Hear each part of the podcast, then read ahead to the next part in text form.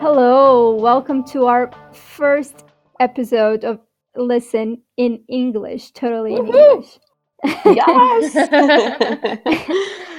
And to start it off with the right foot, we have a very special guest. She is like family to me. No, I'm kidding. She's literally like family to me. She's blood of my blood. She's my cousin, Deborah. How are you?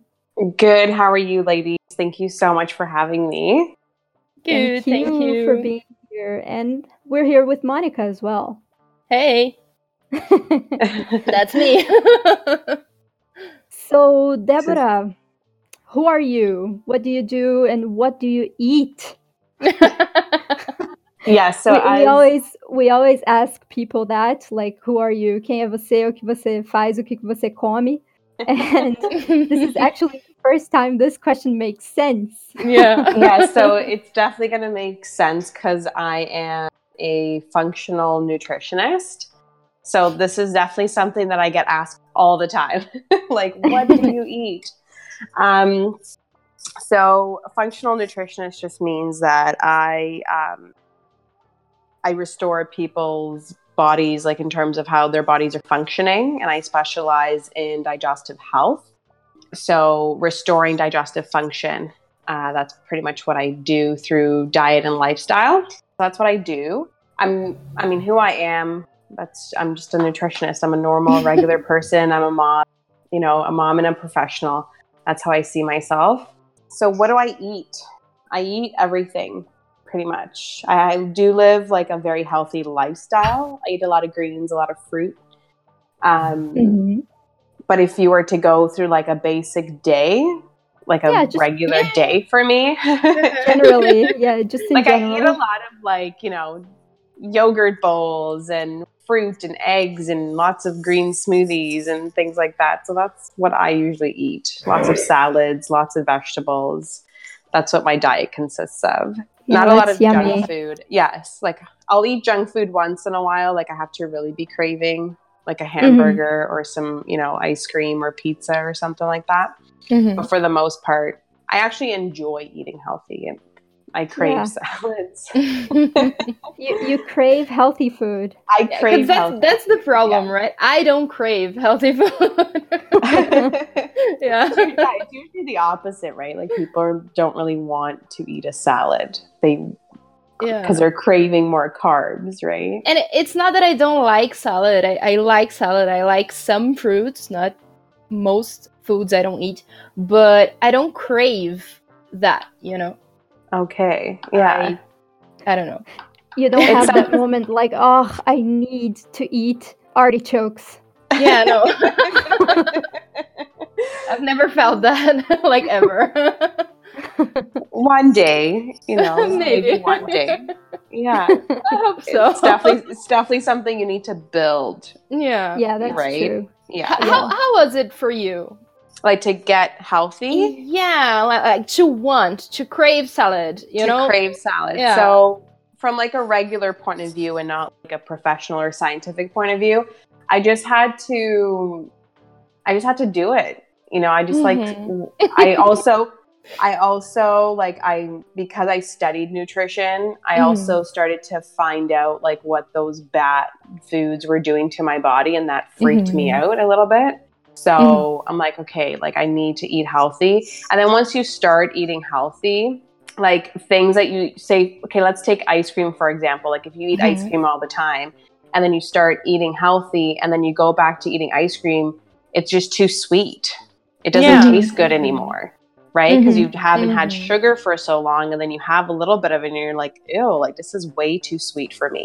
So that's Mhm. how I feel. Like, you know, anything that's like overly sweet just doesn't taste good to me because all I can taste is sugar. It's not even, there's no flavor there. Do you know what I mean? It's just pure sugar. Yeah. Yeah, or so the that's fat. how, yeah. And then like I literally taste the fat in it. yeah. Yeah, exactly. So like if I go out and have a hamburger, usually like I'll get a salad on the side, but you know, my partner gets fries and then I have a fry and all I can taste is the oil. It Mm. feels like I'm it feels like I'm drinking the oil from the deep fryer. So it's Ew. gross to me. Yeah. Yeah. it's gross to me because I can because I've like taught my body to taste those things. Mhm. Right? Yeah. And then from like a scientific point of view, let's say like cuz I specialize in digestive health, the like I don't know if you guys heard of like probiotics and the Mhm. good bacteria that's in your gut. It Mhm. literally tells you what to eat. So if you feed your gut, you know, like junk food, it's going to want junk food and that's what you're going to crave. But if Mhm. you eat healthy food, then that's what the bacteria is going to want. It's going to want healthier food. So it's going to make you crave healthy food. So that's like a scientific point of view, too. So, yeah, it's just about doing it. It's not easy. And definitely, maybe working with a professional helps too, because they can guide you a little bit better. Because I find people who do it on their own, they they get it they get overwhelmed because they try to do everything at once Mhm.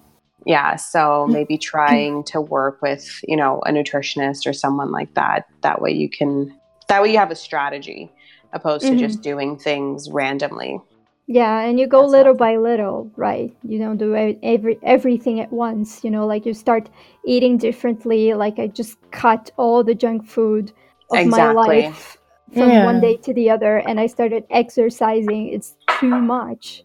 yeah definitely have to do one thing at a time for sure it's a lot easier But- when you do that Let's start from the beginning, right? Let's go back about twenty years. oh god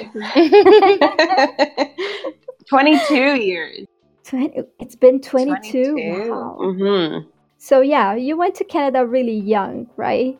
yes i was seven Actually, I was I was trying to remember all the process that was for you. Your your going. We were the same age, right? Me, you, Cassia, Marina, Grazi, yes and Gabriel. We were we were all cousins, and we were all the Mhm. same age, so we were very close. yes And you lived, you guys lived in Curitiba with like closer to me and Marina, yes and then out of the blue, you were in Canada, yeah that's how i felt like right? yeah kids, as kids, we didn't have much choice, right? You were there. So how was the the, the process of of moving, of uh, getting used to a different culture, a different school, a different language? How was it for you? Yeah, so it's funny because like when you said that, like you know, you had to when I you you know when I got invited to this podcast, I'm like, okay, like what was that process of leaving and coming to a whole new country, and I had to go back into that gray area of my memory and really Mhm. go back to that seven year old me and like what was going on in my head kind of thing. It was funny because today I started to remember at when we were leaving Brazil that they did have like a goodbye party for us at school. And I Uh-huh. remember like saying goodbye to people, but not Mhm. really understanding like what was going on. Because you're only seven. You don't know what's, you know, I was only seven. I didn't know what was going on Mhm. and then coming to like a whole new country i remember that it was a huge culture shock right because it's not like you're moving cities where Mhm. you know it's still the same language still the same um, culture but it's Mhm. like a whole different language a whole different culture different weather because canada is Definitely. freezing. And we came in the winter because we left. It was December of like 96 or something like that. So Mm-hmm. it was super hot in Brazil. And I remember coming and it was just, there was so much snow. And Mhm. like it was exciting, right? Because it's something new. But I remember like once we settled, it was just this huge culture shock and things weren't as like the rainbows and butterflies were gone very quickly, let's say. Mm-hmm. No, because you you arrived not only in the dead of winter, but it was in the middle of the term as well. Exactly. So like school here starts in September. It goes from September to June. So Mhm. coming in December, like that's the middle of their school year, right? Mhm. And I remember going to school and it was horrifying. there's like there's, there was nothing positive about. I mean, actually, when I looked back, I'm like, okay, so what are the positive things, right? Because like I'm trying to see, you know, life through a different perspective. And I remember having a really great like grade one teacher because I went to grade one first, which I think is Primeira Série in Brazil. Mm-hmm. Yeah, it was back then. Exactly. So grade one, I had a wonderful grade one teacher. I remember now her like really spending a lot of time with me, but I got like it was hard to make friends because I didn't speak the language, and it wasn't like where majority of the kids in your class are actually like speak English as a second language. Mhm. Back then, it was like all native Canadians in your class. Like I was the Mhm. only kid in the class that didn't speak English. Exactly. So it was very difficult to make friends. It was even like embarrassing story here. Like it was even like hard to ask the teacher to go to the bathroom. Oh, and I was so shy that I would just like literally pee my pants at school. Oh. but it, yeah, like I laugh about it now, right? Because it's hilarious to just think of this like shy kid doesn't speak english just sitting there and then like all of a sudden there's like this wet mark on the carpet after circle time. you know what i mean so it's very difficult but i gotta say though like the school system did provide um like they provide free english classes right so they would take us out of the class and it's called esl so english um, as a second language. Yeah. Exactly. English as a second language. And we would go to the ESL classes and they would teach us English, right? Mhm. Mhm. And I remember it being a, like, from what I remember, I remember it being like a really good program. And we were actually very lucky because we established ourselves in a Portuguese speaking community. Mhm. Yeah. So when we would go to like the bakery, when we would go to like the grocery store, even in our school, like the guidance counselor was Portuguese, like Portuguese from Portugal, but we Mhm. spoke the same language. So I remember being fortunate in that sense and having that type of support, at least for our family. Mhm. So yeah, it was difficult, but again, like I guess we were fortunate because we were so like because I was so little. Um, you pick up language so much faster Mhm. than an adult, Yes. right? Mhm. So yeah, like that's why like some people they're like, oh, like you don't even have an accent, right? So Uh-huh. because I was so little and you pick up language so quickly that you don't even have an accent. I think it's if you're younger than 14, you don't have an accent. Mm-hmm. Although I must say, Yeah, I. yeah, you guys don't hear it, but I will say that my partner, who's 100% Canadian, like it doesn't get more Canadian than him because he actually likes winter. So I'm like, that's like hardcore Canadian. If you like winter, you're super Canadian. Um, he tells me that I have an accent. Really? Yeah, so he says that I like, because you know how in Portuguese you hold your vowels a little bit more, like you sing almost when Uh-huh. you're Yes. speaking, you hold your Mhm. vowels and Yeah. there's a lot of ahs in, involved when you're speaking Portuguese. And also when I say any words with R's and Mhm. S's, like he says that I really emphasize the R's and the S's and I say a lot of ahs, like th- my vowels are Mhm. very elongated when I speak. So, and I've had like Americans tell me that I sound like I'm from Boston. Yeah. So- Yeah, so people, I was yeah, trying to identify, like the the accent. It sound yeah, exactly. yeah, they're like, it sounds like you're from Boston. Like, you know, like I like say my A's and stuff like that. So that's what Uh-huh. people. So if you're like hardcore Canadian, you can probably hear my accent still. But a lot of people don't. It doesn't faze them. Like my accent doesn't faze them. Mhm. And do you still do you still speak Portuguese? How how how do you feel about it? No, I love speaking Portuguese. Like I have a accent when I speak Portuguese. So like when I go to Brazil, people make fun of me because my Portuguese sucks, right? um, I do People, speak she, by people, you mean your family, right? I mean my family. my family makes fun of me. Um, and even like I remember when I spent some time in Brazil, I think it was like five years ago, I spent a few months in Brazil. And I remember going to the store and people would just automatically be like, You're not from here, are you? And I'm like, Oh my God, like, how do you know? You know, like your accent, you know, you have like this really thick accent when you speak Portuguese. So it's really funny that now I have a Portuguese accent opposed to, you know, an English accent. So Yeah. I think that that's really funny. Um, I speak Portuguese when I have to, really. Mhm. I'm trying to teach my daughter Portuguese. So Mhm. she watches like Brazilian cartoons. Nice. And yeah, so we let her watch uh, Galinha Pintadinha, which is such a cute Yeah. little. Yeah, so she watches Mhm. that and she's learned like some words. Like when she goes to wash her hands, for example, she says lava mão.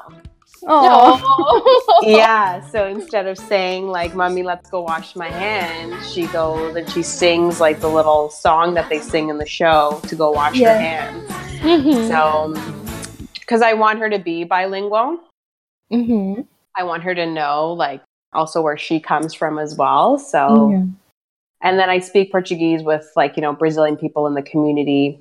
Um, at the hospital, there was actually quite a few Brazilian doctors, so we would speak Portuguese with them, and yeah, so I pretty much speak it when I have to. Mhm. There's a ton of Brazilian professionals in Canada, which is insane. When I like the Brazilian community, even in Whitby. So I live 45 minutes away from Toronto, which is like one of the main cities in Canada. And even in my like city, like in Whitby, there's so many Brazilians here. Like I go to the grocery store and I hear all these Brazilian people talking, you know, Mhm. and the Brazilian community in Toronto itself is huge. Mhm. Mhm. Um, and I was shocked too at the amount of Brazilian doctors that work at Toronto General because that's the hospital that I work at. And there's so many like Brazilian cardiologists and radiologists, and they're pretty up there too. So it kind of makes me proud. Like, okay, like Yeah. you know, like Brazilian like professionals taking over like really big, um, what do you call it? Really big Canadian um, industries Mhm. right especially like in terms of like being a doctor in canada that's huge i think Mhm. Mhm. for someone who comes from brazil yeah, yeah, and that proves that Brazilian can and will take over the world. Yes there you go we're we're spreading our seeds everywhere Yeah, the the amount of people here that come from Brazil is uncanny. Like, uh, I live in the middle of nowhere, okay practically here in England. It's the center Yeah. of England.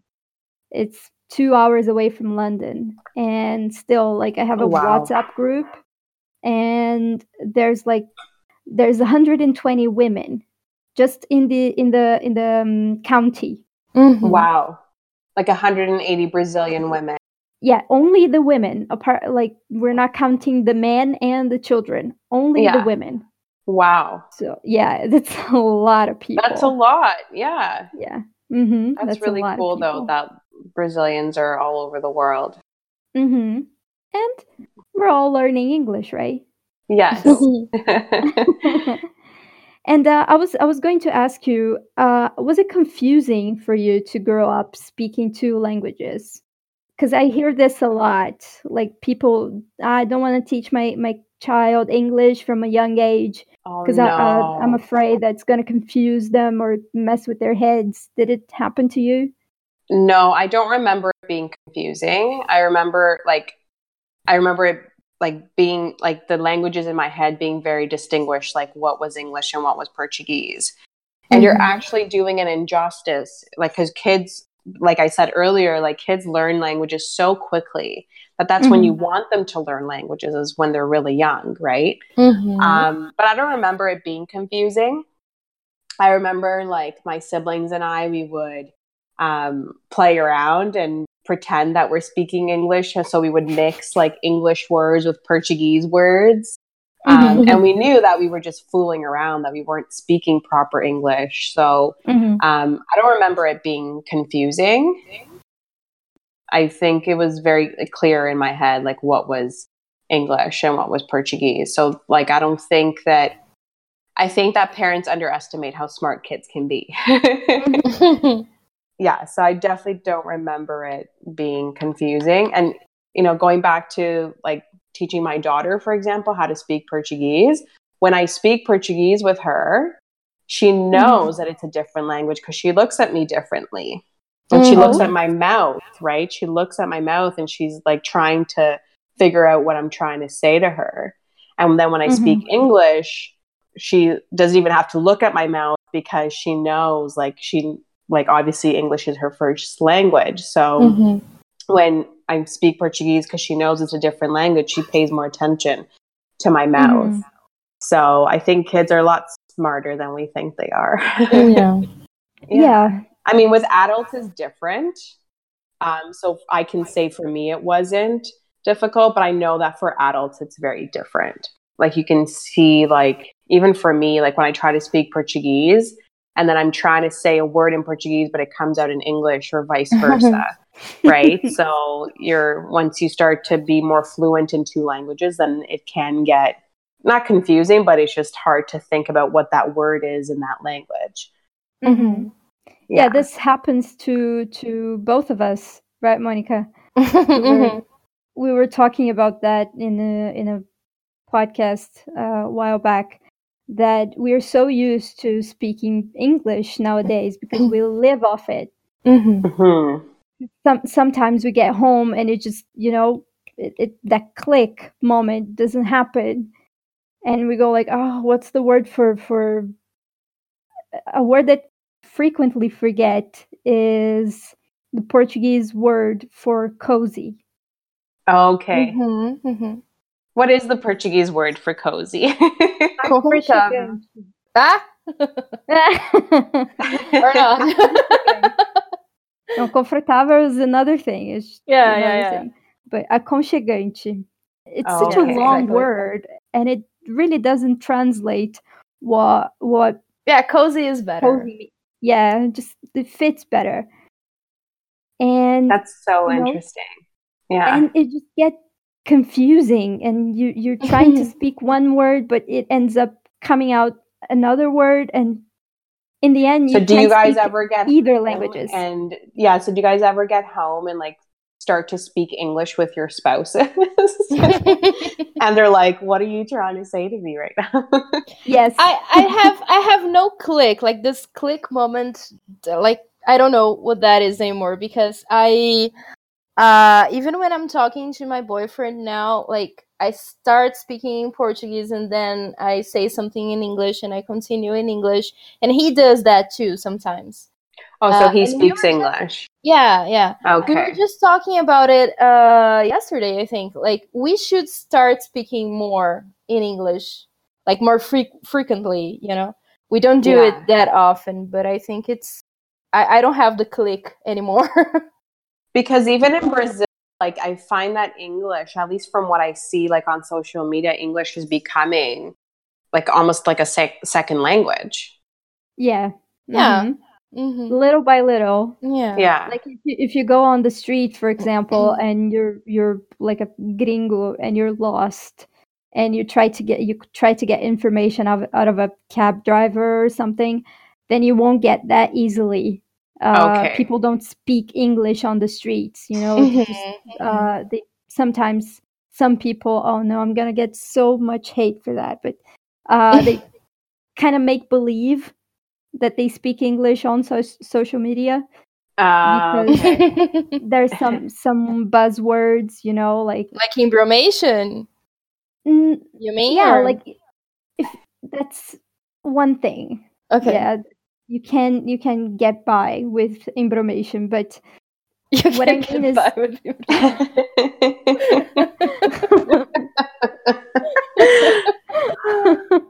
That's no, but what, what I mean is, uh, you you know a couple of words like hashtag gratitude. Okay, you, know, post that. oh, I see what you're saying.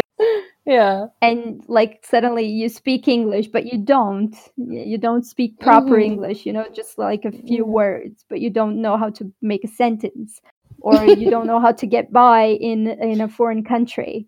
Yeah. mm-hmm That must be frustrating for you guys being It is. you're both English teachers, right? Mhm. Yeah. So that must be frustrating to see these like cool Brazilian people pretending to speak English. Yeah, it doesn't do us justice. So no, of course not. Yeah.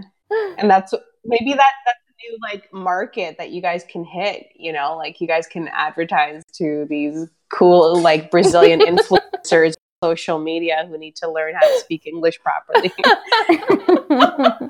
uh, that would be like a, a good different market to get into.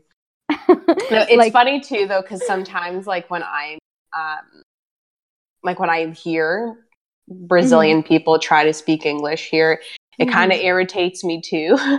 Because I'm like, oh my goodness, like that's not how you pronounce that word, you know? And I mean like everyone's trying their best and doing what they can, but sometimes it's very frustrating. It's like, oh my goodness, like, you know, pronunciation is everything Mhm. and and what frustrates me the most though is people who have been here for a very long time and their english is still like they can barely get by Mhm. That is Uh-huh. something that i don't understand and it's obviously because they just stay within their brazilian communities and portuguese Mhm. communities because that's how that's how toronto is pretty much like um like Toronto is built with like these cultural communities. There's like the Portuguese community, the Chinese community, the uh, Jamaican community, let's say, and people Mhm. stay within their communities and they don't learn how to speak proper English because they're just you know within their own community. So, and then it just boggles my mind that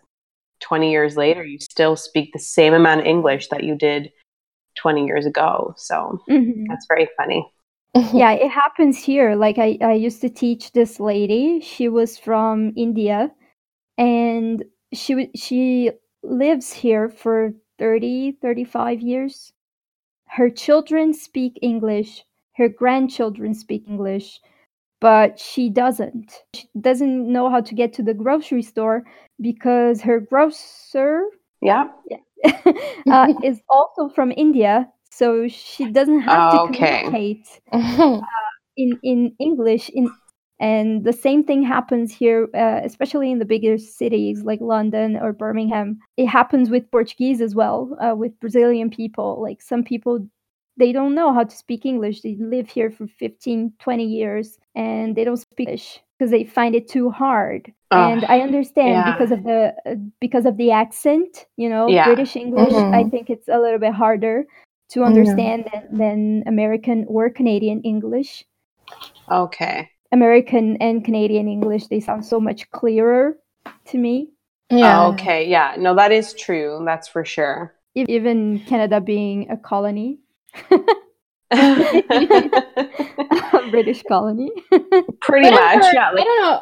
I, sorry, I, I know that the the context is different, but I've heard of people coming, people who came to Brazil from I don't know Germany and uh, Italy, Netherlands. and yes, and they their their kids speak Portuguese, their grandchildren speak Portuguese, but they didn't learn how to speak. Yeah, like they speak some words, but it's my husband's family, you know, like his mother, he, she came uh, 30 years ago. Well, she went to Brazil 30 years ago and she still has this very strong accent.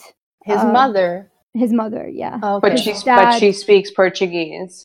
She does. Uh, she's quite better at it Mhm. after I, you know, After you After came me. in the picture. after me. after me. no, after, She has no after my choice nieces now. Were born. Yeah, no, after my nieces were born, she she understood that she had to speak Portuguese because that was what her grandchildren would speak. Mhm. yeah.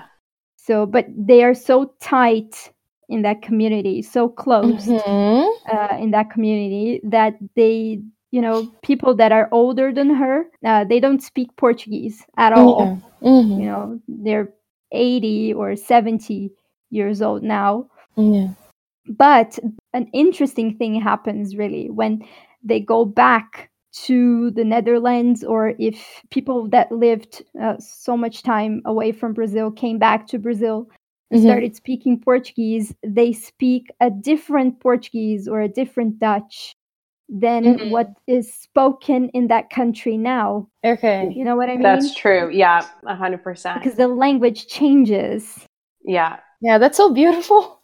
that's Isn't very it? interesting, right? Yeah, it's actually very interesting how language can change. Because it's funny that you say that because when I go to Brazil or when I speak Portuguese with someone, hmm like they say that I speak so formal, Mhm. like that the way I speak is very formal in Portuguese. Yeah. because I guess when you adapt to language, you adapt to um, what's the word I'm trying to say? Um, see, I can think of it in Portuguese, but I can't think of like gíria. Like you speak Oh yeah, the slang. exactly. You speak in Yeah. slang, right? When you speak a certain language because you've adopted to how that, like how people speak in your community. Mm-hmm. So that's very funny that you mentioned that because it's very true. and Mm-hmm. even like when like when people speak english who are not from here they speak so formal Mhm. Mhm. and then we you know like we because i speak in slang pretty much right we cut our words or we say certain words that a formal speaking person wouldn't say so that's very interesting that you touch upon that because i do find that that is that is true so Mhm. that's very interesting that that happened with me when I came here uh, a, a year and a half ago. Because when we when we talk about British English, we think of uh, BBC English Right. or Downton Abbey or any epic movie, you know, Lord of the Rings, and no one Yeah. talks like that. No one. Like, oh dear, let's have some no one talks like that. You know, it's just like, oi, in it, uh, uh, uh, you know, and it's but yeah they speak of, their slang right uh huh. And when you you don't adapt, you're not ready for it, Mhm. and you just have that shock. I told Monica, I think three three times already that when I when I came here, I just I I questioned myself as a professional.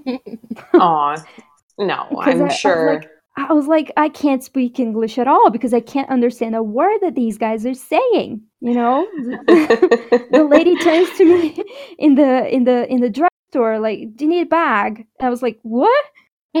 Like, "Oh, do you need a bag?" Okay, yeah, no, I don't. yeah, that like, must be that." difficult. Yeah. I, and I imagine for you as a little kid, like you were seven years old, and and your siblings, like Like I said, I feel like it was hard, especially like communicating in school.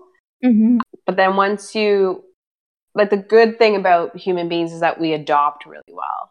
Right? Mhm. So I think that, and my mom was really good too at um, going to the library and getting like these binders. I remember like sh- these like huge, thick binders Mhm. of you know like fruits and vegetables and colors and stuff all in english and she would get the tapes like the cassette tapes for uh, us to listen to when we would get home um, and then even tv would be there would always be captions on our tv so that we can watch tv and read what they're saying you know so there was that difficulty level of trying to learn how to speak english at such a young age and trying to communicate um, Mhm. from such a young age but i feel like we adopted fairly quickly because there's also home videos of us when we came here and then it was literally like six months after we're speaking english in the camera yeah. right Mhm. so I remember you know, that. Yeah.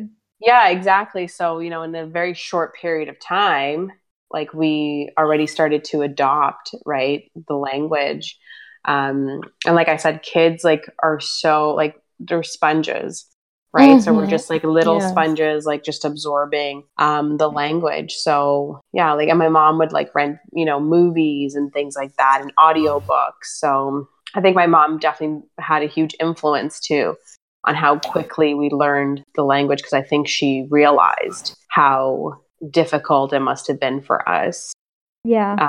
in school. So You didn't have no, you did have, right? English English classes in school in Brazil? Um, I don't remember to be. I don't remember having English classes in Brazil. Um, maybe we did. Maybe Mm-hmm. like I don't know if you if you remember, that, then maybe we did. I don't remember having them, but I mean, I wouldn't be surprised if my mom put us in English Mm-hmm. classes. Yeah, I remember Brazil because it's my came. favorite. So okay, yeah. So there you go. So maybe we did have English uh, English classes before we came. So like luckily my mom is a very ambitious modern woman, so she like knew like what, you know, needed to be done for her kids, like to adopt to a new country. hmm see, Ner- nerdiness com- runs in the family. It does. Our, our family is very nerdy, I must say. Yes. We're Yeah, I'm sorry. big, I'm sorry to say. no, we definitely are very nerdy, Sorry. but it it benefits us for sure. yeah, sure. And how is it adapting to adapt to a different school system? Because we have very different uh, school systems in Brazil and, and here in the UK. I don't know how it is in, in Canada, but uh, the school systems are very, very much different because we, you start in September, and that for, for that is just crazy. Yeah. to be honest, I don't remember what the Brazilian um, school system was like. Mhm. Because we also went to a private school in Brazil. From what I can remember, it was a private school. And I don't remember like what the structure of the curriculum was, to be honest. Like I can't remember how because also I was so young too, right? I was only six, so like what are you really learning at Mhm. six years old at school, right? But from what my sister can say, uh, you know, when I asked her this question, is that definitely I think that the Brazilian school system is a little bit more advanced Mhm. than the Canadian school system, believe it or not. How so? Um, Apparently, just like, you know, what in grade eight here, what grade eights are learning here, kids in Brazil for in terms of like Mm. mathematics and science and languages and the s- curriculum, at least the private school system in Brazil Mhm. is more Mhm. advanced than because in Canada, like private schools, like you don't regularly send your kids to private school. You know, there's the public Mhm. schools, there's the Catholic schools, which is the two major school boards uh, in Canada. And then there's like the little, you know, there's like the private schools, and then you can send your kid to like more uh, specific religious schools, like Jewish school or, you know, Mhm. Muslim school, let's say. But in terms of the actual curriculum, my sister said that the uh, private school, because she was more like she went through the Brazilian school system a lot further than I did because she also did high school in Brazil too. So she said that the private school system is incredible and that Mhm. it doesn't it doesn't even compare to the public school system in Canada. Mhm. So, you know, I personally don't remember what it was. So in terms of adapting to the Canadian school system, I think to me it was all the same, you know? Like I didn't know any better or different. But definitely it's something that I think about now that I'm a mom and I'm like, great, do I want my kids to go to public school or do I want, you know, to go to or do I want them to go to private school? Um, in terms of what they're actually going to learn. Right. Uh-huh. So that's something that we're looking at now because you start school at four years old here. Wow. Yeah. Well, that's like kindergarten. So, right. you know, kindergarten and junior kinder sorry, junior kindergarten and senior kindergarten, you know, you start at 4. Um Mm-hmm. and it's more play based, you know, and you learn Mhm. your colors and you learn, you know, your numbers and like all that stuff, but which Sienna already knows at the age of 2, so I don't know what she's going to do in school, you know, when she goes at 4 years old. That's something that we're battling with. hmm Yeah, I think when when they go to school at that age is more like to be uh, to learn how to socialize, Yeah. Exactly. there and to be on their own. You know, without parents, without uh, people that they trust that much, Oh, yeah. uh, like fending for themselves rather than learning anything. Uh, like- Exactly. like cu- curriculum wise. Yeah, no, I think I totally agree. It's definitely just to help them adopt to a different environment. Yeah, Which is so that's kind of something that scary we're. for a It's so four-year-old. scary. it gives me anxiety to send Sienna to school. You know what I mean? Just to think about her, like her little self, like in a classroom with like 20 other kids and just like this stranger of an adult that she's never met before, you know, and it's just being a whole new world. But I mean, like I said, the kids adopt really easily to their environment. So yeah. Mhm. we'll see. At least you hope they do, right? If you do a good job as a parent to help them adopt to their environment. And I think you have to trust them, right? Trust that they know what they're doing and what Yes. they Mhm. the the my mom always says like you have to trust the you have to trust the way you raise them. Yes. Yes. Mhm. You know, in You Portuguese definitely need have to a, trust your parenting skills for sure. yes, that's it. Yes. parenting skills.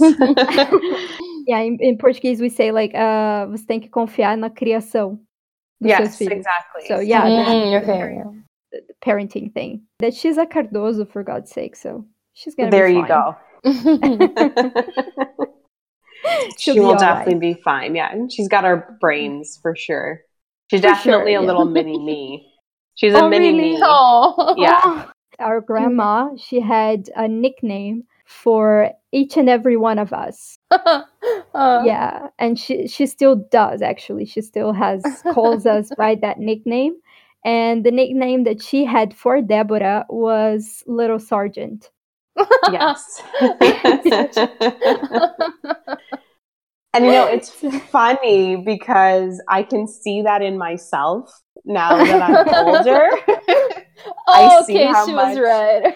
she was so right, you know, and like it's almost like she blessed us with, you know, you know how like native ceremonies they bless you with the name that the gods have Uh-huh. chosen for you. So that's what she did. And I'm like, I am totally a sergeant. You know, even in my like professional, like in my practice, I can become um like a sergeant, you know, in terms of like how I want my clients to do things. And I have to like step back sometimes because I'm like, okay, like you're becoming like, you know, you're not in the army here.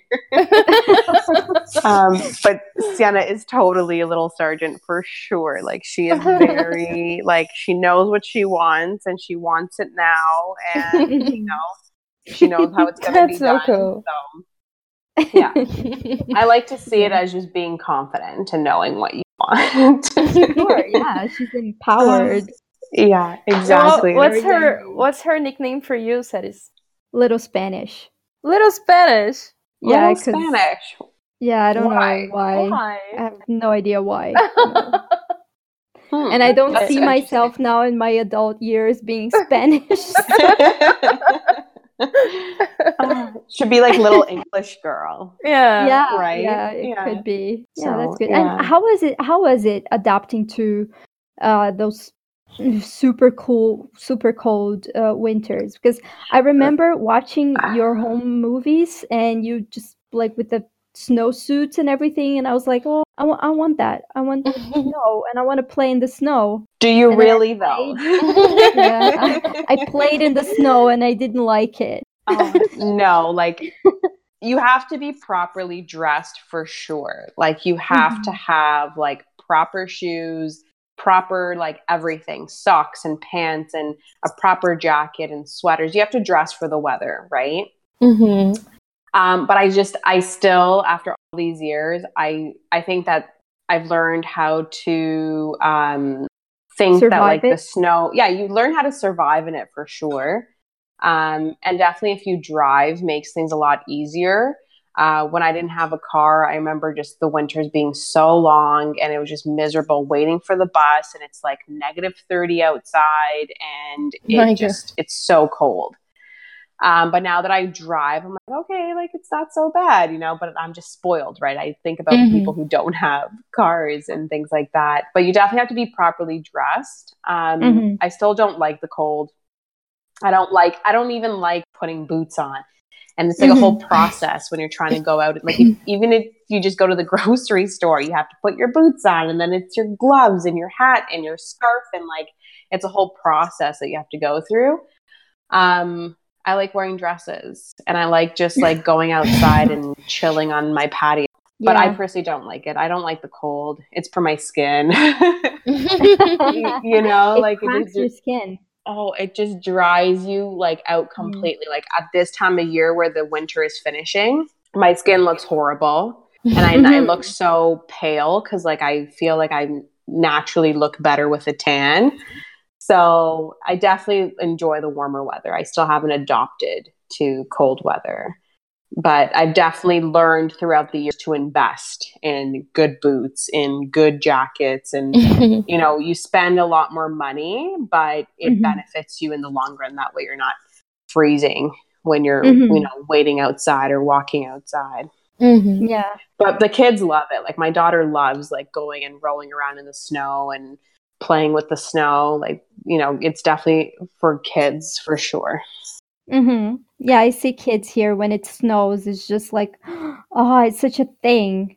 You know, people go outside, and last year we had three days of really heavy snow. It was such a buzz. You know, people went outside and they played in the snow, and it was such a, it was a, a happening. yeah And it normally doesn't snow in here. oh, okay So that's something else, right? It's an event. Like Right. it snowed. Like when it snowed in Curitiba, oh my like- god three snowflakes and people were making snowman. Don't make fun of me. Did you make a Ah. snowman? no. but I was very, very happy. when when did it snow in curitiba that's so funny that it actually It was 2013, the last Oh, time, okay. wasn't it? 2013. Yeah, yeah, uh huh. Yeah, it was wow that's the different coldest winter of my life. Yeah, and it was my first one here. Really? Oh, okay. Yeah. I That's was very happy. yeah that's funny like some people love like they that's what they want to see and i'm like hey if you Yeah. want to feel the cold come on over like yeah. um, there's, we have spare bedrooms like come and experience what winter is like and then you change your mind. oh 100% that's the thing too there's a lot of brazilians that come to canada and they leave because it's so cold and they can't adopt right because yeah. you know also when you're used to having sun for a certain Yes. amount of time it can be very Mhm. depressing in the winter time there's actually like Mhm. seasonal um what's it called Winter blues, right? Exactly the winter blues because like it's so cold there's no sun the days are so much shorter like literally the sun like it's completely pitch black Mhm. at 4 p.m Mhm. so it can become very depressing so a lot of brazilians leave because they just become so depressed Yeah. because of the winter, right? So they they have a hard time adopting to their environment, so they Mhm. leave. Yeah, I was going to ask you about that because here we have that as well. Uh, my first winter here was very, very hard. Uh, in that sense, it wasn't because of the cold; it was because of the lack of light. hmm Uh, it was, and it seems crazy, you know, just even Yeah. think about that. But uh, it gets you depressed. It does, yeah. And I was never a summery person. I didn't. I never liked summer. yes, and, that we know. and all things hot and everything. No, I don't. But uh, it was it's the lack of light that hmm yeah. brings me personally brings me down and what do you what do you what do people do there to, to So here, like it? When it is light out, we try to spend as much time outside, even though it's cold. Like it's still recommended to like go for like a five minute walk, you know, breathe some Mhm. fresh air.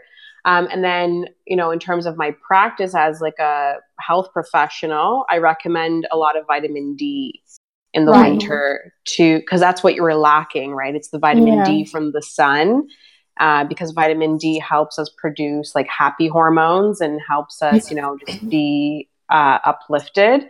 So definitely supplementing with high doses of vitamin D in the winter to supplement what you're not getting from the sun. Mm-hmm. yeah we call but- it the happy pills exactly exactly yeah i think they even market um, vitamin Yeah. d here as like the happy supplement or something like that so definitely supplementing can make a huge difference Mhm. for sure and then obviously eating well and There's always that. Yeah But right when it's like the dead of winter, the don't want to eat a salad. You no don't. no but you can eat like cooked vegetables right and you can eat like roasted vegetables and warm veggies and things because i don't eat a lot of salad in the winter either i eat more Mhm. uh, like cooked vegetables because i definitely don't want to be drinking cold smoothies and cold salads in the winter for sure you want Mhm. something more comforting Mm-hmm. yeah, Yeah, like for sure For example. Exactly. Yeah. So eating Mhm. like comforting foods and and also like you know as much as it's cold outside like doing activities like you know going to the movies or you know going out with your friends and socializing I feel like it makes things a lot easier uh, to make the winter go by. And then we also recommend vacations. Like if it's that bad, that's why a lot of you know North Americans go to the Caribbean and they go to Cuba or they go to Mexico because it just breaks the winter in half, right? Like you at least see some sun for a few days and you come back and you can deal with the winter a little bit better. Mm-hmm. Like the retired people here, they all have houses in Florida, right? So in the winter, they all leave. Uh-huh. You know, like even in our neighborhood, we see these cars that are parked that and their driveways that are not even shoveled, you know, like they're all in Florida, they're all in Mexico, they have houses in the south, right? That they leave for six months and then they come back. Mhm. We call them we call them snowbirds. Yeah, the snowbirds. They leave and then they come back in the summer. and when the when the seasons change, do you feel like people get crazier in Canada? I felt that definitely when here in Britain, people get super agitated when when seasons start to change. Yeah, so like right now we're going into our spring and you can just feel this vibe where everyone wants to just like get out of their house and they want to start doing things and you know like it's just it's very exciting you know and they Mhm. want to do they want to do everything right in the Yeah, spring and, and in the summer. Yeah exactly so like people get super like it's like they're on this like high right Mhm, uh, in the mhm. spring and summer and then Yeah. the fall comes and they start to slow down a little bit and then the winter comes and everyone's just miserable Sad again. Yeah. except except for the people who like it right and Mhm. and then like people and then it's just like this it's a cycle right you just go through all these like emotional cycles and according to the environment and it's Mhm. kind of interesting to see how easily humans can change right according to what the Mhm. weather is doing Yeah, and how connected we really are to these to those changes. Because Uh-huh. in, in Brazil we don't really feel it. Like we feel see, uh, the seasons changing, but for the feeling that I got was it it was more beautiful than anything else. Like I didn't really feel it. Mhm. Um, like in my body, like I didn't feel in the winter. I didn't feel tired as tired as I, I as I felt here Mhm. uh, like sleeping 10 hours a night you know in the winter uh, being hard to wake up it's definitely harder to wake up here uh, when it's winter because it's like 8 o'clock in the morning and it's still dark Mhm. it was harder in brazil because the houses don't have proper heating Yeah. enters you know through the cracks of the windows and the doors and the humidity oh the humidity That You're is very definitely- dramatic today. yes. I'm actually dramatic when I speak English. So okay. remember that we were talking that personality personalities change. yeah. Uh, Monica was talking to this um, psychologist. Did you did you ask him about uh, changing personalities with the language? It was very disappointing. he said No. it's not real. he I said it that shocked. so what is this what like we we talk about um how speaking a second or a third language can make you have like create a different personality not a, a different personality like entirely but you know uh, you change as you speak other languages and we really like that. And we like base our whole uh, classes i think on that. And he said he's a psychologist and he said it's not uh, that doesn't happen. Like it's it's just uh, an impression that we have but it's not real. Okay. like our voices can change of course but Yeah. the tone of voice yes Mhm. but the the personality doesn't Interesting. yeah very disappointing That Yeah. is disappointing. Yeah, yeah, because I feel actually changing a little bit when I speak English and when, when I speak Portuguese. I, I feel I- like I, I I behave differently, you know. So for me, it's still real. I was gonna say, don't like, I I feel, care what yeah, I feel very different when I speak Portuguese and when I feel and when I Mm. speak English. I do Mhm. feel almost like two different people, yeah, right? Like you feel like your personality is just different, and you definitely. I think it's what you said too. I think it's just the behavior changes. yeah, Mm-hmm. Yeah. Because also, like, for example, like Portuguese isn't my forte, so I feel like I'm a little bit more shy Yeah. when I speak Portuguese, but I'm not as shy when I speak English. So I feel like I'm more extroverted when I speak English than hmm when I'm in a group of people that speak Portuguese. Mm-hmm. Yeah, you're a It's little uh, just- more confident. Yeah. yeah. It's like uh, Marina told us on her her podcast. Uh, like when she speaks Portuguese, she f- she's more like I don't know. It's uh hotter because it's a it's a Latin language, so I don't know. Oh, I see. more yeah. Like she feels sexier when she speaks Yeah. Portuguese than when she speaks. Okay. she didn't say that, but that's basically what I That's got interesting. so yeah maybe like you know maybe it's not like a personality thing but maybe just like a behavioral thing that you just yes. change your behavior because of your confidence level right because being sexy is being confident so it's Mhm. maybe a confidence thing in terms of speaking languages that's interesting Speaking of sexy, um, I have no idea what's coming. what is coming well, it, there's nothing. It's nothing to do with sexy, but okay. uh, it's like sexy and you're confident, and if you're confident, you have health, and or you have health because you're confident, and you know my mind goes. It was a I long see. way. Well, you just you told us a little bit of when and how you decided to work with health. I think she didn't. How how was it? How was that process of? Uh, because last I remember, you wanted to work with. Oh man, with weather. yes Wow, really? It was a long time ago. Yeah, but you yes wanted a, to work, you wanted to be a weather girl.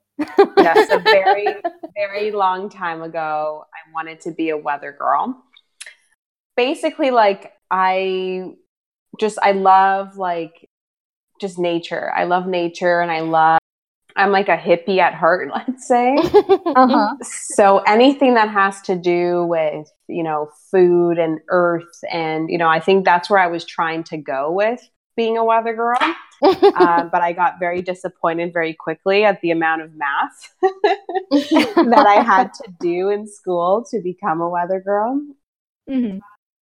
So I got into nutrition because I've always been really into health and fitness.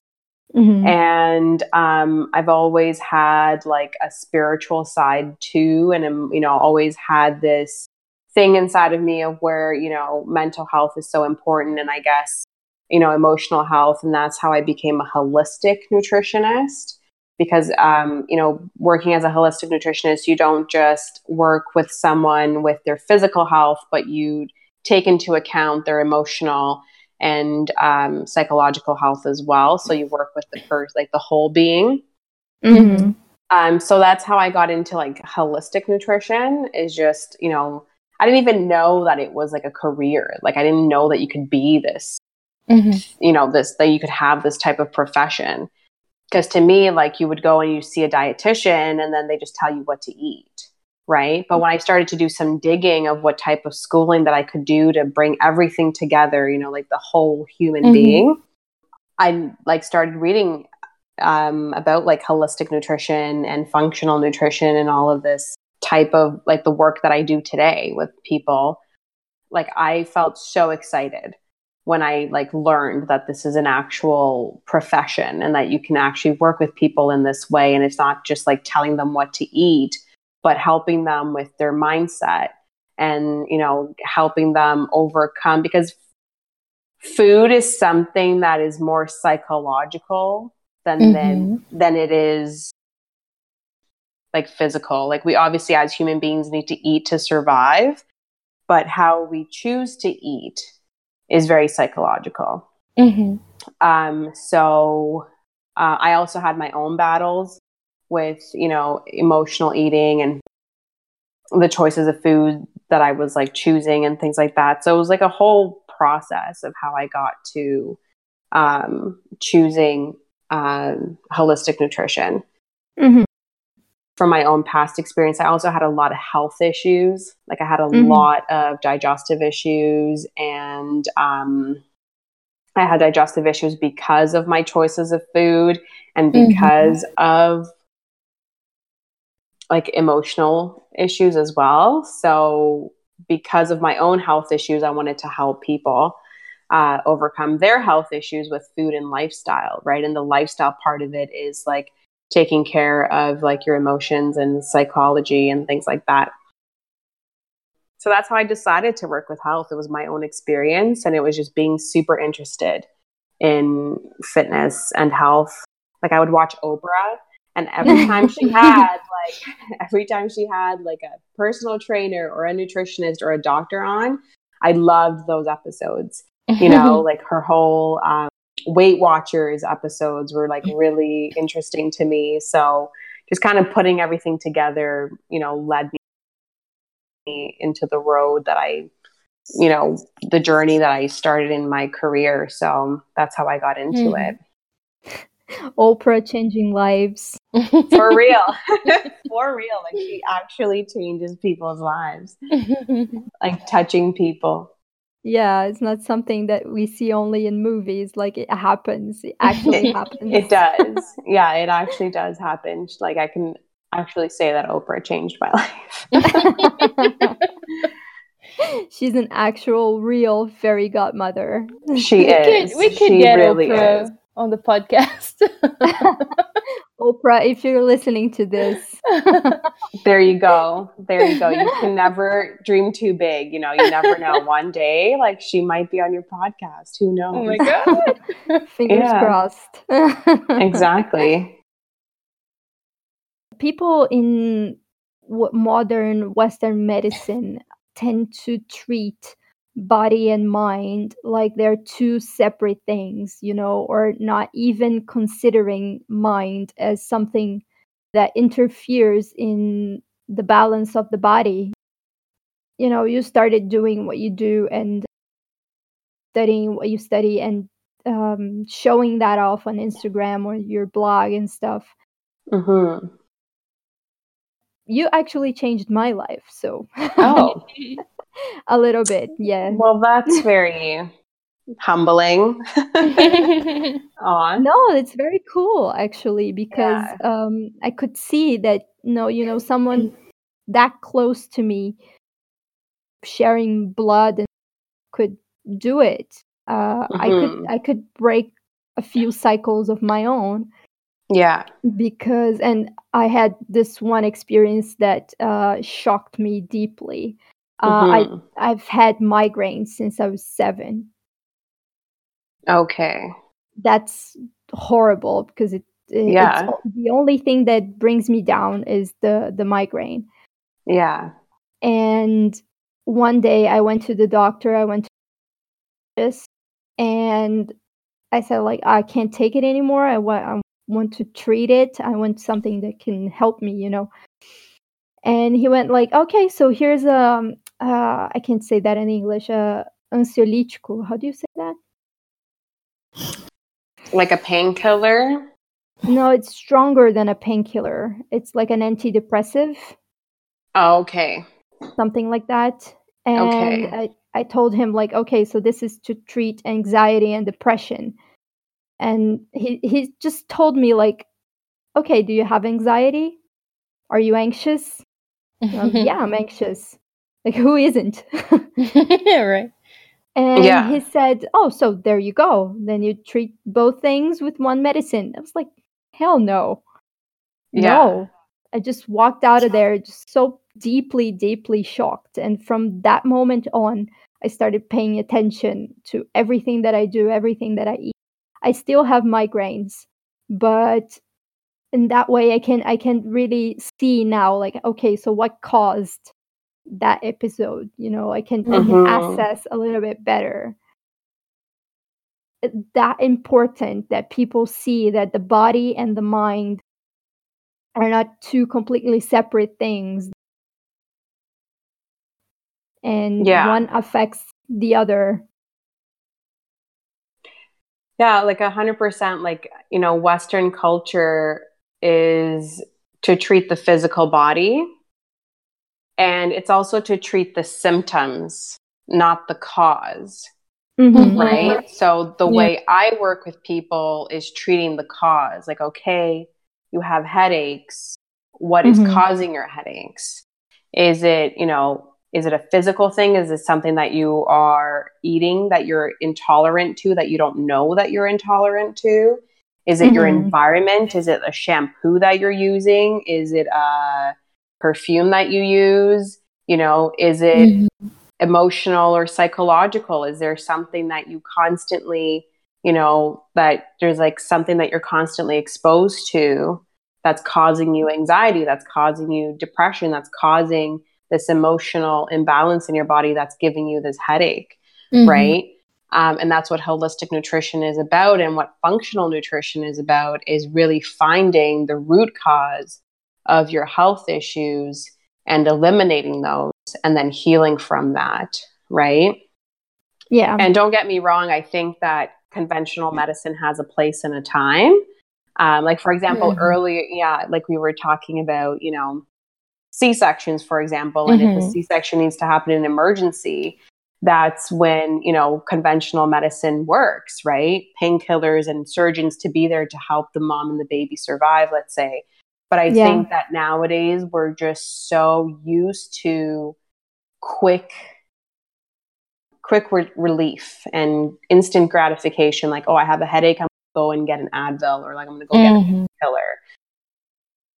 instead of actually figuring out what the root cause of things are Mhm. um, and then we don't deal with our issues and then they just become more and more severe as we get older right Mhm. like for example i work at the hospital and i work for a liver surgeon who um, specializes in liver cancer and when you look at the history of these people who have liver cancer at the age of 50 or 60 in their 20s they were diagnosed with heartburn Oh. which doesn't Mhm. sound like it's connected, but that's your digestive system, and your digestive system is related to your liver, right?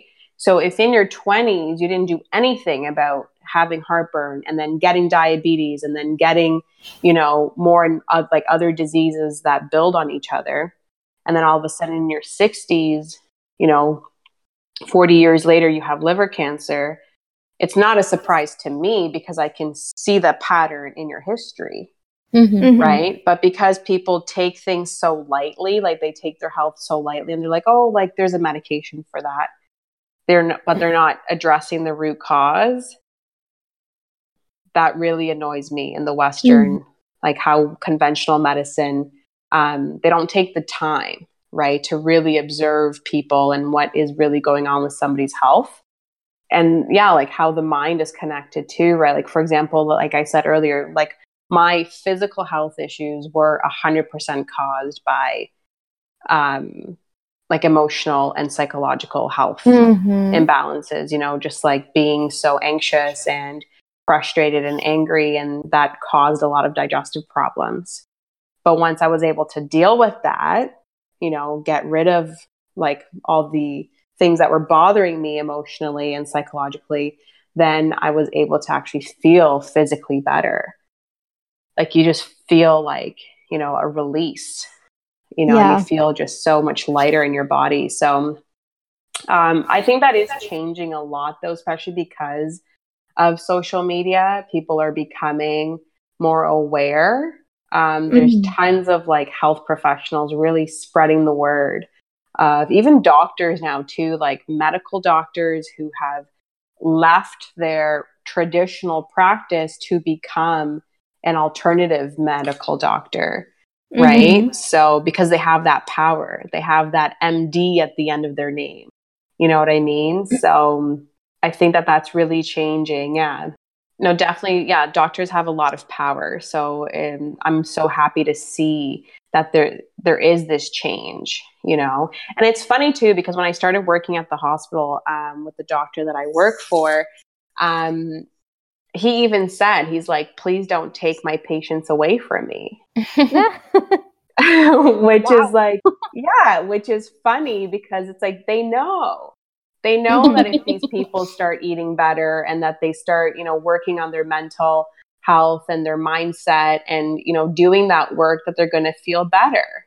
Mm-hmm. right? So i i know that they know that you know my practice works. So that's why he got a little a little scared right when he mm-hmm. found out that um, i'm a holistic nutritionist so I think there just needs to be like we just need to work together as a team, like the conventional medical world and the alternative uh, medicine world, and we just need to come together and work mm-hmm. together.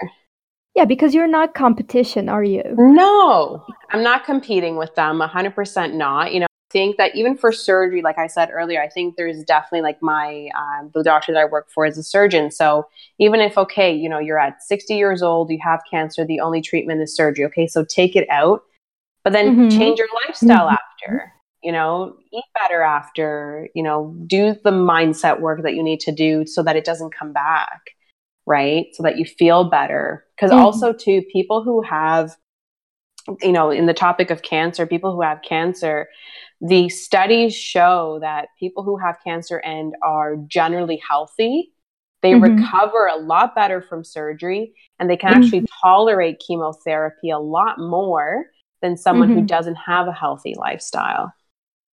So, you know, the studies are out there, you know, that, you know, nutrition and mindset and all of this type of thing works. So it's just about us coming together and working together opposed to competing with each other, right? Yeah, and it's yeah. not like you're gonna become this uh, hippie person, you know, who owns granola and dresses with him. No, no. All of a sudden, you know? and yeah, that's the thing, right? Like, this people have this view of like holistic nutrition and like alternative medicine. That's how they view us, right? These like mm-hmm. voodoo people that you know work magic, but it's not like that, right? Like, there's a lot of science behind what we do, and this is why I love what I do too, because I'm I'm a science based person. I need evidence that something works Mm-hmm. Um, everything that I recommend to people, like to my clients, um, I make sure that there's, you know, articles and that there's studies behind it.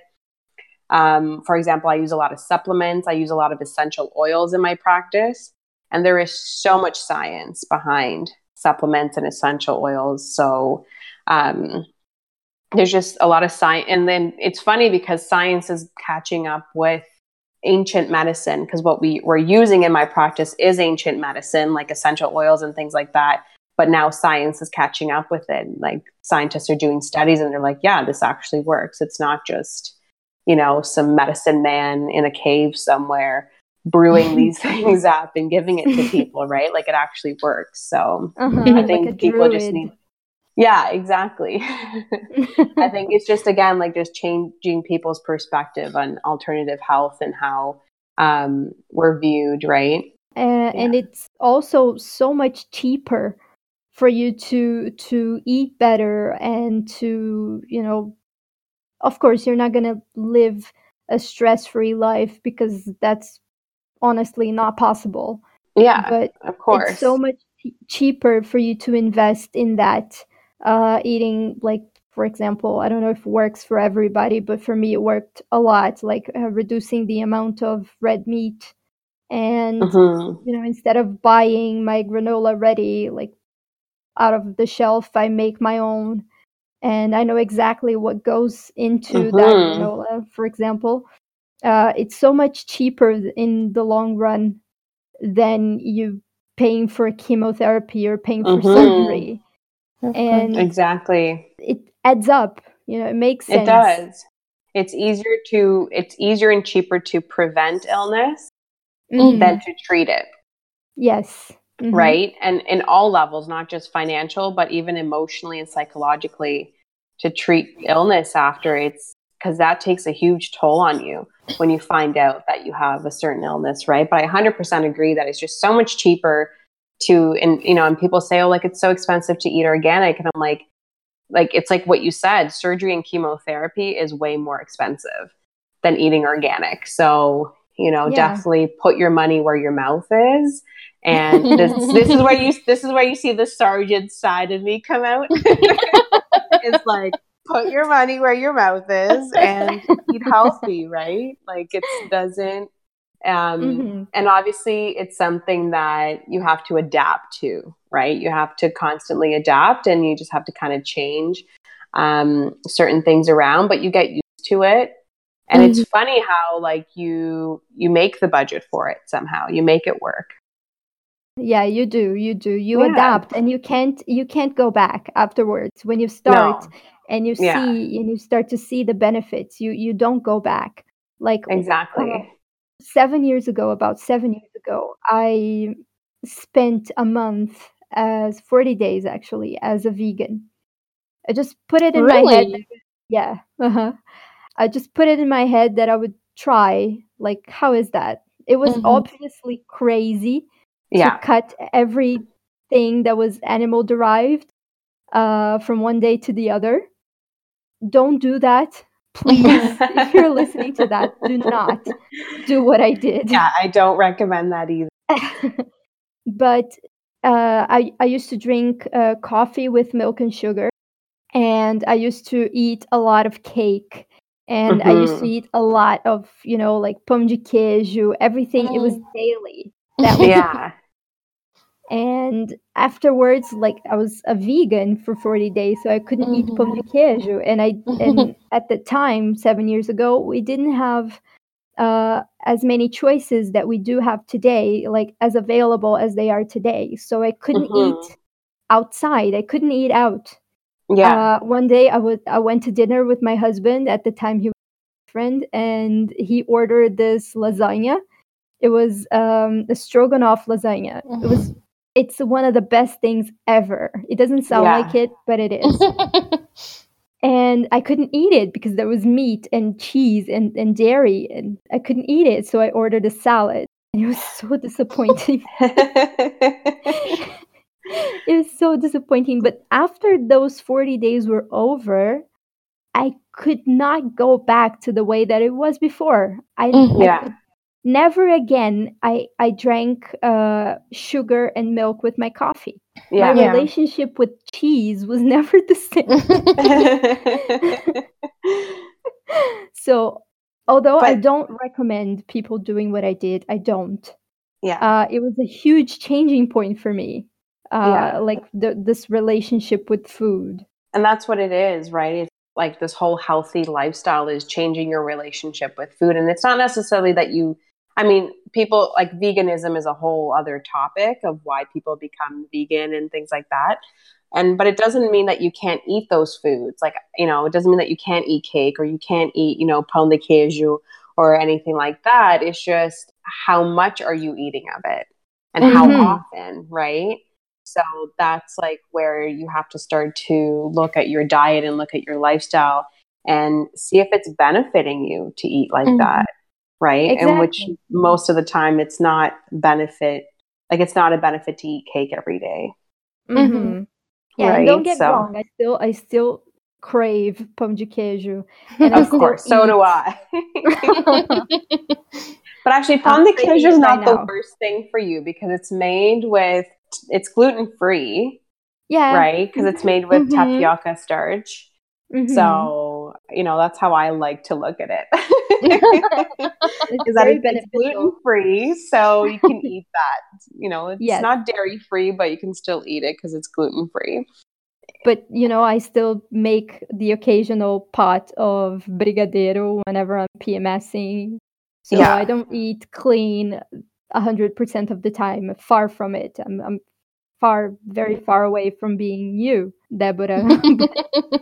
Well, you know, for example, like I ordered uh, brigadeiro for my daughter's birthday, for example, Mhm.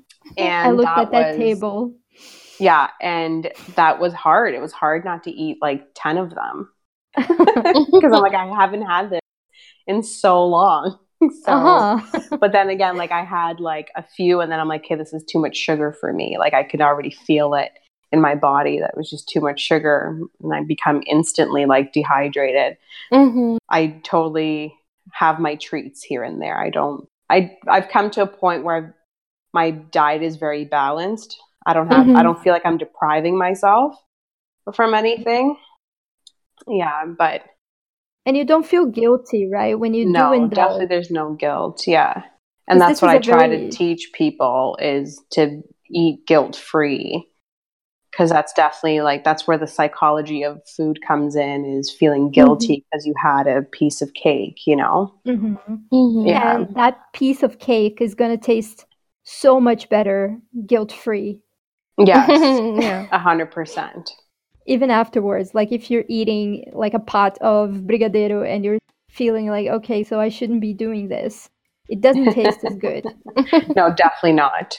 Because then you're just gonna sit there and you're gonna feel like crap after. So, Mhm. yeah so what's but the it's point definitely a delicate balance. Yeah. yeah Yeah. speaking of crap so if you if you're sensitive to the topic of poop I Yes. recommend you listeners to stop listening to us right now and skip ahead because we're going to talk about poop. so, uh, yes. a healthy gut Yes. is it the key to a healthy life? Absolutely.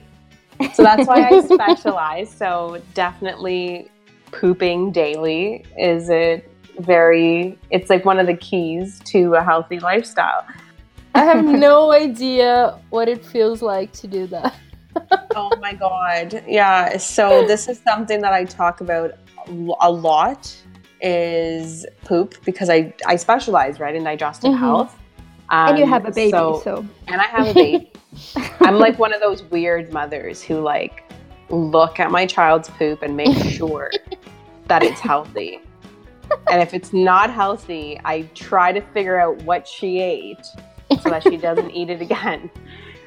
Um, you have like a poop spoon that you go through, like, okay, so no, so like I've I've come to a point in my profession where I'm like very good at just analyzing without without digging in there to see what's actually in there. but yeah, like gut health is the key to a healthy life and a healthy body because that's like where we digest our food and where we get our nutrients from Mhm. right? So without having a healthy gut, like we're not feeding our organs, like especially our brain and our liver and our kidneys and like all our internal organs and our heart and things like that. So if we're not digesting properly, our body isn't getting the nutrients that it needs. So then we're going to feel like like shit, Mhm. right? We're going to feel really crappy. You know, we're not going to No be thinking intended. clearly. No pun intended at all we're not going to be able to think clearly. We're not going to be able to have the energy that we want. You know, our heart isn't going to function the way it needs to. Our liver isn't going to function the way it needs to. So that's why, you know, we focus on digestive health because of that. Right. And, you know, more and more studies now are coming out um, of how the influence of the gut bacteria influences even things like mental health and anxiety and depression. Uh, but not just because of the gut bacteria, but there's also more nerve endings in our gut Mm. than there are in our brain. Because Wow. our- yeah, there's way more nerves down there. So, and our gut is responsible for producing uh, serotonin and dopamine, which is like our happy huh. hormone. Yeah. So if you know you're not, if your gut is inflamed and your gut health isn't, you know, right, you're going mm-hmm. to feel anxious and depressed. You know, mm-hmm. because your gut isn't functioning and it's not producing those happy hormones that you need to survive really right like you need to mm-hmm. be in a good mood and stuff like that because if you're you know constantly anxious and you're constantly depressed then you're not going to be able to live like a quality lifestyle mm-hmm. um, and then another thing too is that the gut is responsible for producing melatonin which is your sleep hormone so mm-hmm. i find that a lot a lot of like people that come to me they have sleep issues because their gut isn't functioning properly so their gut isn't producing the sleep hormone that they need. So they're not sleeping properly. So mm-hmm. a lot of like diseases and illnesses can be traced back. Like a lot of symptoms can be traced back to um, to the gut, right? Mm-hmm. So a lot of people, for example, like you were mentioning earlier, said is is that you have a lot of headaches. You know, is mm-hmm. there something in your gut that's going on in there that's causing the headache to happen? mm-hmm. right? Is there because if there's there's a lot of studies between the gut and brain, um, like the the connection between the gut and brain. So if there's something going on in your gut, chances are that your brain's not functioning properly. You know, there's going to be inflammation of the brain. So definitely, like gut health is 100% the key to a healthy lifestyle for sure, because everything can be traced back there. See, so mm. pooping is good. Pooping is a great thing. and I know that there's, and it's, you know, we laugh and things, and I, you know, it's funny. Yeah, yeah, but it's, serious. joke you know? around, but it's something that's very serious, especially if people aren't going to the bathroom on a daily basis. Because this is what I tell my clients. Mm-hmm. Mm-hmm. Considering you're supposed to be going to the bathroom two to three times a day, and you're not, where do you think all that poop is? all that poop is staying inside of you and that's very toxic like you know as a human you know not to touch your poop because it's very toxic right mm-hmm. so imagine all toxins staying in your body and it's and it gets uh, recirculated right because your body can mm-hmm. only do mm-hmm. so much to prevent it. Exactly can only do so much uh, for like to keep it in the colon but mm-hmm. it gets mm-hmm. reabsorbed like those toxins get reabsorbed into your body and then it causes inflammation and then it causes disease, right? So it's so important to make sure that you're going to the bathroom on a regular basis because it's just literally like it's not going anywhere else. Like it's staying mm-hmm. inside of you, right? So very important to make sure that you're addressing that and why you're not going, right? Whether it's diet or most of the time it's diet. Um, and then there's like the mental emotional uh, part of it too. Much information. Yeah, so that's why I focus on gut health because it's just so important to literally like also there's the mental emotional side of gut health too, right? So like for example, someone who's constipated, like what do you need to let go of life? What are you holding on to? Mm-hmm, right? Mm-hmm. Like if we're starting to consider someone who's like constipated, what are things in your life that you need to just like let that shit go kind of thing, right? Like mm-hmm. what is what are you holding on to so so that's how i work with people i look at the physical health and then i look at the mental emotional health as well to help them get over yeah and then flush your troubles away exactly literally literally I have, I have a bunch of those yeah there you go I'm just flushing them away yeah and it's funny because like um i think greater inside I think we all are because I think even me as a professional, I still giggle when I talk about poop with people. um, but well, oh, I had a thought in my head here. Oh, sorry, sorry. No, totally. it's okay. It, will come back. It'll come back. Yeah. oh, right. Yeah, so staying important. hydrated is important. Yes.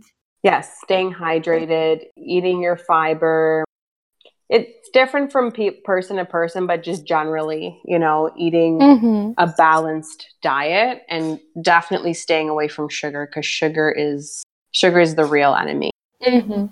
not gluten not dairy not nothing like that sugar sugar but then again like lot of gluten products have sugar in it. So if you think about bread and pasta and wheat products are the ones that have a lot of sugar in them. So like cakes and stuff like that. So mm-hmm. processed wheat, right? If it's whole, yes. whole meal. Yeah, like if you're eating like even like sourdough, you know, is better for Mhm. you than just like a white bread. Now, uh, we were speaking. Uh, you were you were telling us that you have a job at the hospital, right? Yes. So you do have your job at the hospital. You run your own online clinic.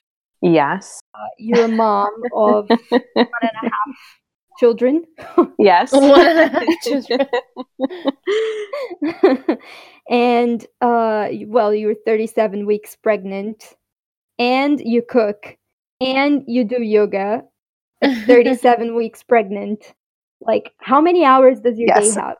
So um and, and you have a partner, right? Because we know that's not that's no easy task. no. that, that's a whole like that's that's a full-time job on its own. yeah. Exactly. um so i'm actually very lucky because i do have a very supportive partner um he actually does a lot so in terms of like our daughter he does more for her than i do Mhm. because i do have the hospital job and i'm running my own business and now i'm pregnant right so he's been carrying a lot of like that responsibility is mainly him Mhm. um, so I'm very, uh, I'm very fortunate to have a supportive partner because I know that a lot of people don't. Um, so that makes my life a lot easier. Um, and in terms of cooking, he does a lot of cooking too. You know what I mean? cool. So I'm at yeah. So no, I'm actually no, I very- don't. um, so I'm very fortunate in that sense too. Like coming home from work and he's already like has dinner going, you know. So that's very yeah, that's the best. yeah. Honestly, it is the best, right? And he's actually pretty health conscious himself, so he does like try to make healthy meals uh, for our family. So I'm very fortunate in that sense, and I think that's the only reason why I can do what I do and live the lifestyle that I live is because of him Mhm. um, but also you know i do my job at the hospital like my hours were really good too you know what i mean like i would leave at three o'clock opposed to most people are working nine to five Mhm. Mhm. because like hospitals like after three o'clock no one's working so you can't really do anything right so i would have to leave like obviously doctors and nurses are working but in terms of like the system of like booking patients and Mhm. exactly the clinics and stuff everything stops at three so after three o'clock there's nothing you can do so i would be home by like four o'clock which on an average family like if someone's working till about five they're not getting home till like six six thirty because also that's like peak traffic as Mhm. well right so i would come home before traffic so i would have more time to work out and cook and spend time with my family and things like that so i think in terms of like looking at my lifestyle I've just been very fortunate in terms of um like the hours that i have in a day to do things and um, very fortunate to have a supportive partner. Um, and also just to be aware too of the things that like i need to do and just i think time management is a huge thing for me. Because i also do a lot of my own work like my clinical work in terms of my uh, own business at nighttime. So after my toddler goes to sleep because i like to come home and i like to spend time with her and I like to spend time with my partner. And then we, you know, once he goes to sleep and she's asleep, then I get my work done. Mhm. So I, yeah. And then I squeeze in workouts and yoga whenever I can. Cause like my ideal is to work every day, to work out every day, but sometimes that's not realistic for me. So I do it when I can. and now I'm home, right? Like I'm not going to be working at the hospital because Mhm. I'm I'm on maternity leave, so I'm going to have some extra time. Hopefully, I mean I don't know what it's like to have two kids, so Yeah. I'm hoping that I'll have time to work out every day. hmm Yeah, well, there's a lot of people who do that, so Yeah. it's not really impossible. That's the thing, right? Like it's not impossible. I think it's just a mindset thing. And Mhm. I think it's a time management thing. I think mothers are really good at time managing.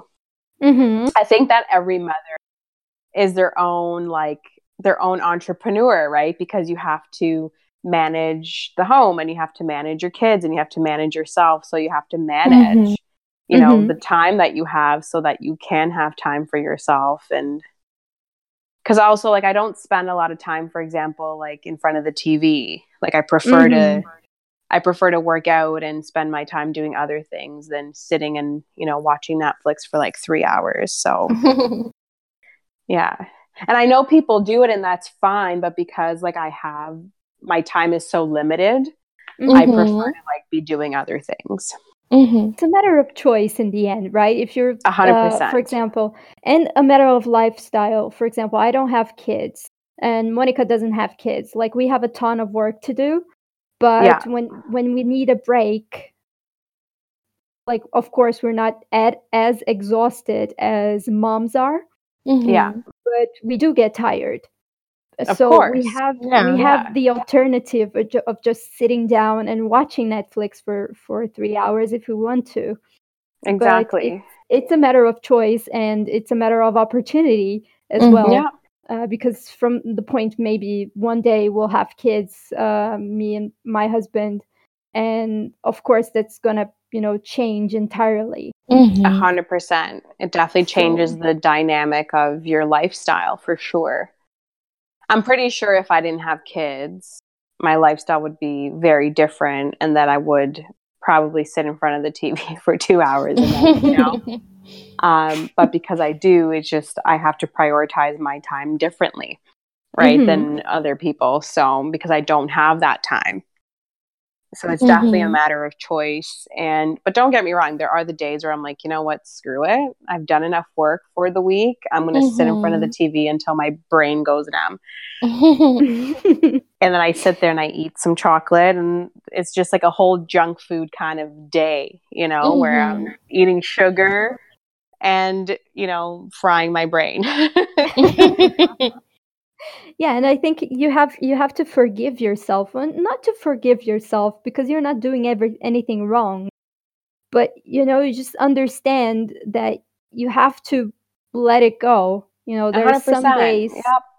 that you- Allow yourself this moment. exactly exactly yes yes because you you need to just sit down and relax and watch something that is not like a little blue chicken going up and down the screen exactly.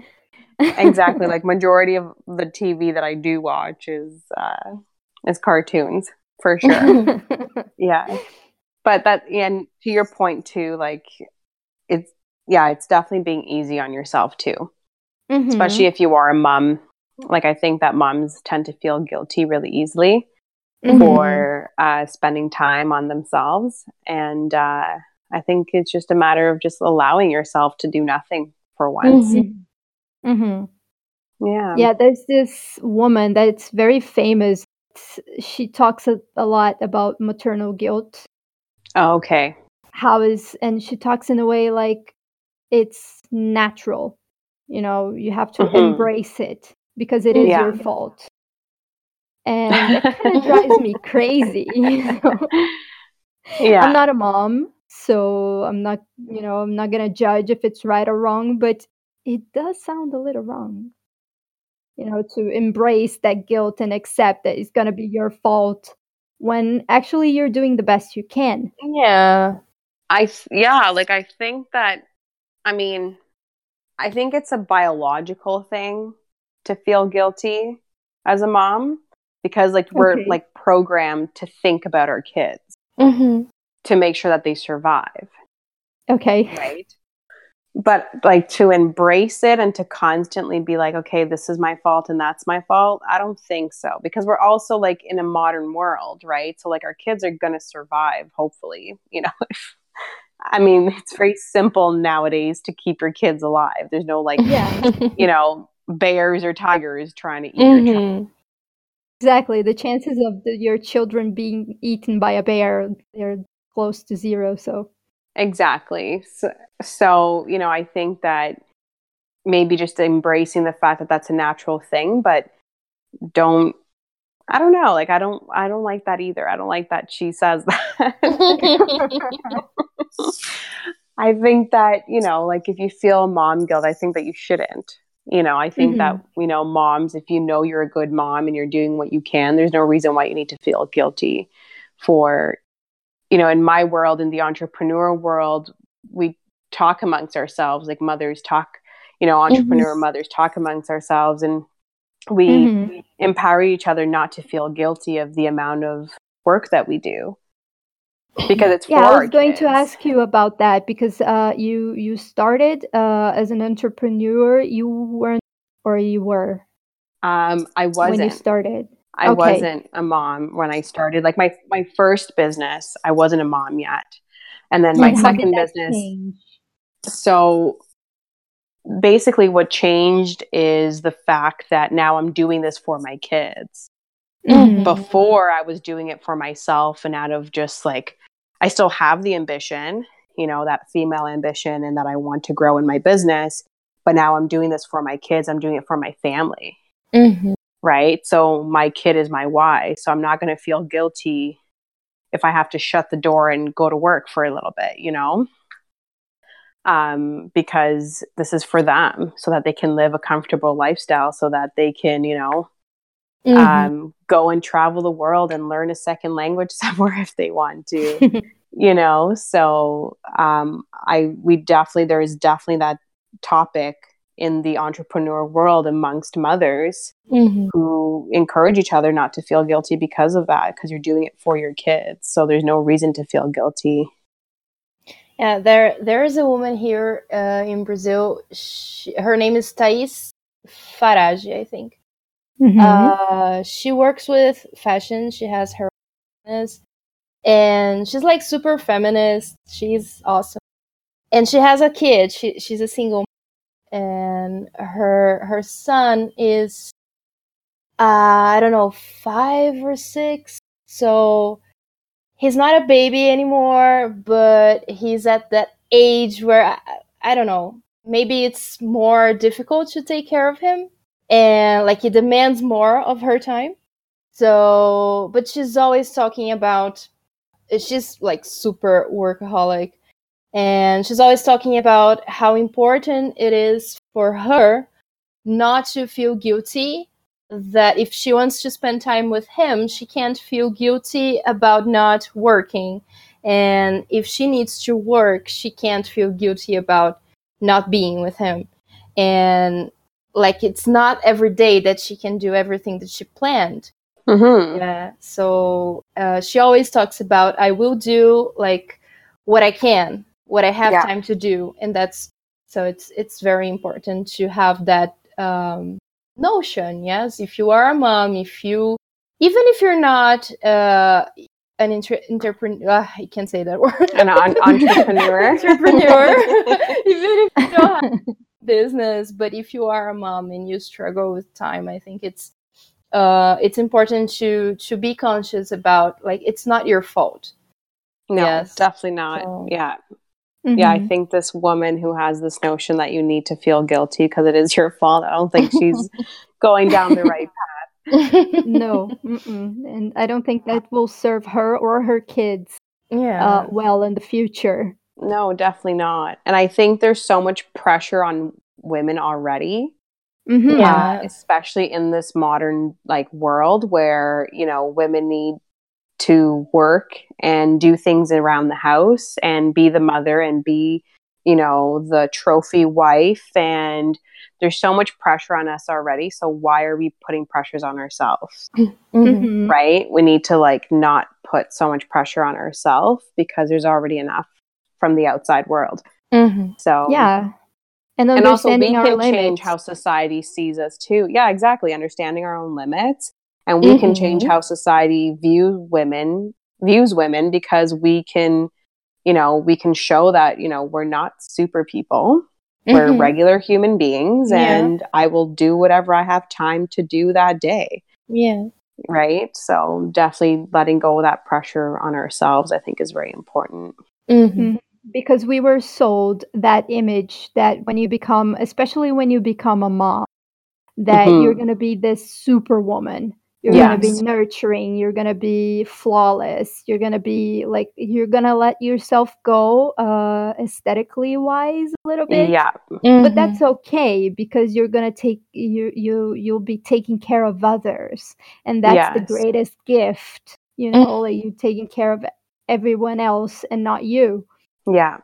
and but if you don't take care of yourself if you're like if your nails aren't done then oh my god you're not a woman anymore Yeah.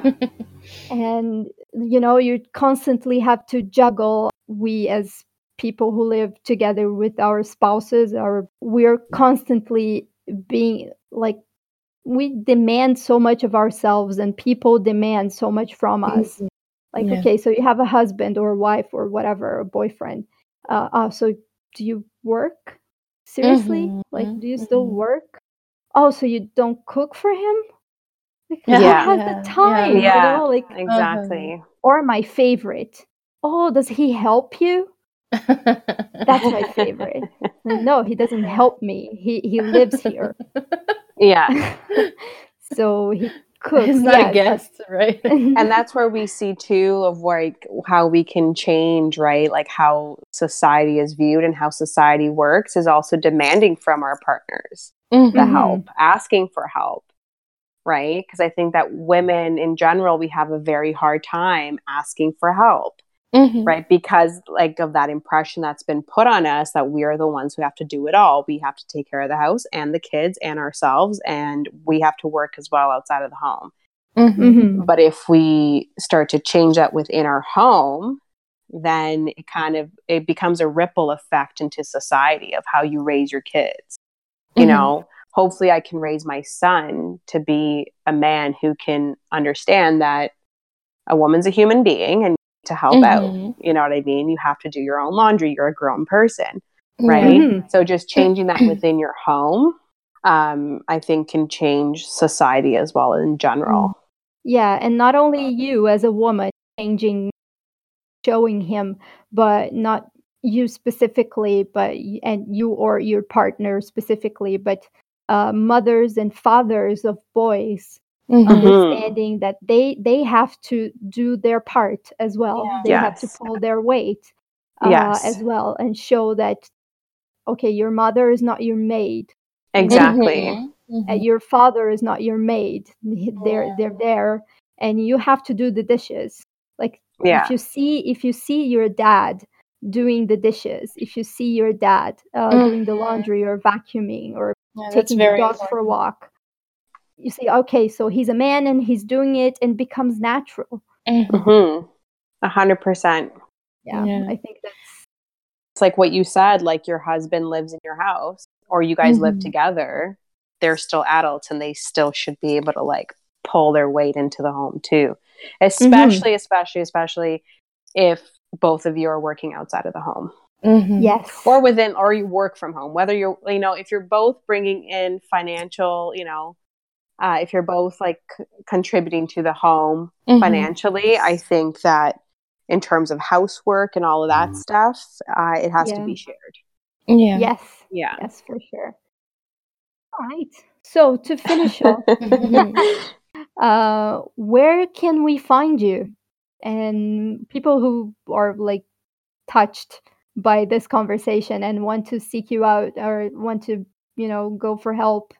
Uh, I don't poop every day. How do I poop every day? How, how do they Um, find you? I'm very worried about that. No. yeah, so if you are worried about not pooping every day and the fact that you need to poop every day, you can, like, Instagram is the best way to get in touch with me.